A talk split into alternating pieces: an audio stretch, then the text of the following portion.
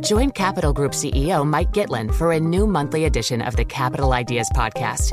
It's your look inside one of the world's largest asset managers. Subscribe wherever you get your podcasts. Invest 30 minutes today. American Funds Distributors, Inc. As a professional welder, Shayna Ford uses Forge FX to practice over and over, which helps her improve her skills. The more muscle memory that you have, the smoother your weld is. Learn more at meta.com slash metaverse impact. The less your business spends, the more margin you keep. But today, everything costs more. So smart businesses are graduating to NetSuite by Oracle. NetSuite is the number one cloud financial system, bringing accounting, financial management, inventory, HR into one proven platform, helping you reduce IT costs, maintenance costs, and manual errors. Over 37,000 companies have already made the move to NetSuite. Now through April 15th, NetSuite is offering a one-of-a-kind flexible financing program. Head to netsuite.com slash earnings right now. netsuite.com slash earnings. Seven minutes past the hour. Let's get to our guest, Alex Wolf, Managing Director and Head of Investment Strategy at JP Morgan Private Bank. Head of Investment Strategy for Asia. I just gave you a promotion, Alex. Uh, thanks for joining us. Um, so, somewhere in here, uh, we might be seeing value in the bond market. Uh, we've got yields on the two year all the way up at 386 and the 10 year at 344. Do you like uh, do you like fixed income for value here, or would you rather look at some stocks that have uh, been bombed out a little bit and longer term still look pretty good? Yeah, at the moment we are definitely favoring fixed income, especially after the, the recent rise in yields. We see it as a as a attractive entry point. We like we like it both on the shorter and the longer dated end as well. shorter dated, you're you're getting attractive yields. Uh, it's being able to lock in those types of yields, especially over a, over a shorter time horizon, is quite attractive relative to our expectation for for equity returns. But even on the uh, at the longer duration spectrum, you're getting better downside protection as well, and particularly after the recent rise, say in the 10 year, being able to lock in those yields. And if we do see an economic downturn, if we do tilt into a recession, then you're likely to see a benefit to your portfolio from holding holding longer dated bonds. And Alex, do you think we will? And if we do, how deep, how long is a recession likely? We think that the chances are are significant. Uh, right now, we're looking at probably about a fifty percent chance, which isn't really telling you, you know, telling you that much uh, in, in, terms of it, it, being a bit of a of a coin toss. But that is a, a high. If you think about a recession probability indicator, that is a relatively high percentage. So you have to account for those risks in your portfolio. Whether we do or not, we are facing an economic slowdown, and so, we do have yeah, to account ahead. for that. Yeah, you mentioned uh, that you'd like to focus on private investments and, and real assets. Um, we had an example of a private investment today that uh, was thumbs down from investors. Um, Adobe buying Figma for about twenty billion dollars the the issue I think is that in the private markets we don't have mark to market every day like we do in the public markets, and so assessing valuation could be difficult. I'm not asking you if Adobe overpaid, but how do you uh, how do you avoid overpaying in the private markets? Yeah, that is a difficult problem, especially right now as we're seeing valuations in in, uh, in, in public securities come come down, and you are expecting some eventual mark to market that's going to mark down the valuations in in private markets the best thing you can really do in that respect is is work with a very good manager uh, who who is able to take advantage of of, uh, of assets right now where valuations have come down, um, are careful with how they deploy how they deploy capital. But you are eventually uh, likely to see some reckoning from a valuation perspective in terms of what you get from rates of returns on private equity. But yes, it, it, it does it does occur with a with with a lag. But in the environment where we expect inflation to remain relatively high, where we see some growth, uh, some growth weakness, you can still take advantage of the illiquidity premium in private markets. So it still does make sense both as a hedge against inflation and it's an area where you can still achieve relatively attractive returns. Alex, let's China. We are awaiting that data dump in just over, or just under two hours' time, I think. Uh, again, expected to show some concerns about the economy. How investable is China in your view?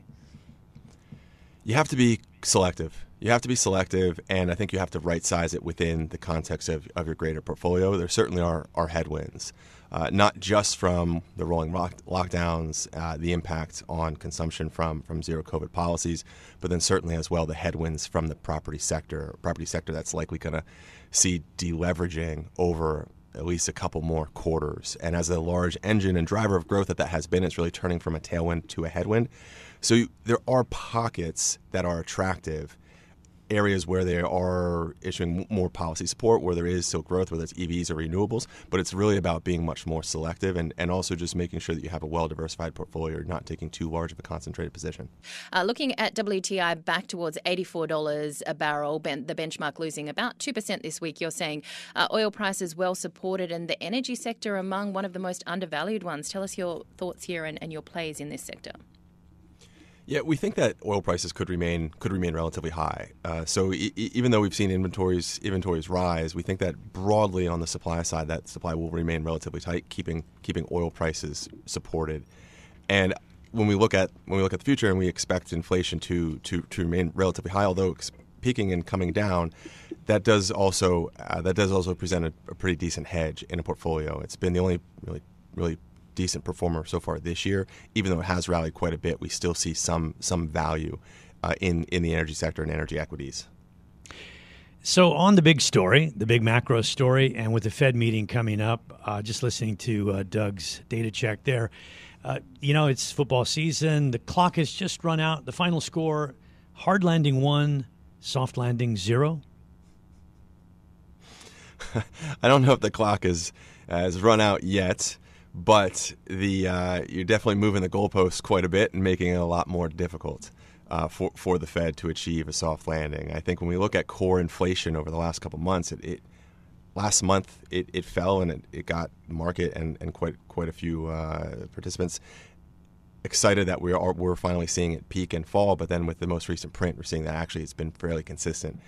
And when you look at the underlying the underlying drivers of inflation with with rents quite high and goods still quite high, it does it, it, it does put further pressure on the Fed to hike probably not 100 but at least 75 and I think even more importantly likely to keep rates higher for longer until they really see more durable signs that the labor market is weakening and that inflation is is more sustainably coming down. How does all of that and the strength of the dollar complicate things for central bankers in Asia? Yeah, it, cer- it certainly does. I think one thing that's surprising is the fact that we haven't seen as much stress from what has been a, a very, very strong dollar environment this year. Uh, certainly, historically, it does it does stress emerging markets, say uh, around the world, but particularly uh, particularly in in Asia. But you've seen it offset somewhat by high commodity prices. So across the EM complex, strong dollar with strong commodities has been highly highly unusual. But nonetheless, strong dollar, continued tightening. You you are going to have to see central banks in this region also continue to tighten just because real rates across most countries are, are still are still negative. So they're really not attacking their inflation problem as aggressively as they need to. So you're likely going to see uh, forced continued tightening as well, which does just create a situation with with globalized uh, global synchronized uh, tightening pressuring growth pressuring growth into next year and maybe longer. Uh, you know, it's it's tempting to think that uh, interest rates going up that they may have to stay up for a long time. That you had 30 years of, of, falling rates and low inflation, and you know we could just be entering into at least a decade of this. In in in which case, equity prices are probably too high for a long time to come. That that's one thing we've started to look at a little bit more. Of course, this cycle hasn't hasn't ended yet, but how the next cycle might look different from the past, from the post GFC era if you're looking at capital, then was was quite abundant, and you saw yields go go negative across a large swath of, of global bonds. Now we're seeing far fewer bonds with negative yields, less capital abundancy, a bit tighter labor markets, a bit tighter in, ter- in terms of in terms of commodity markets as well, and whether or not that's going to pressure the next cycle to have slightly higher run rate of inflation, slightly higher higher rates uh, than we than we've become accustomed to certainly for the past ten plus years. Very, very quickly, your top play in Asia, Alex. We like we like ASEAN. Uh, we like Indonesia.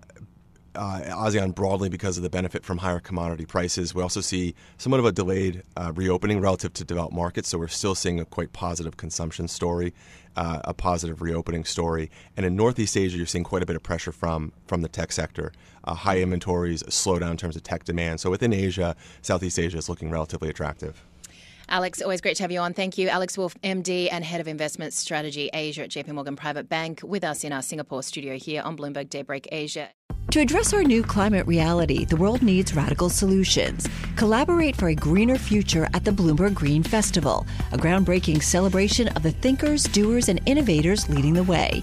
From design and culture to technology, science, and entertainment, hear from inspirational speakers and immerse yourself in climate solutions July 10th through 13th in Seattle. Title sponsor Amazon. Get 20% off using promo code radio20 at bloomberglive.com slash green festival.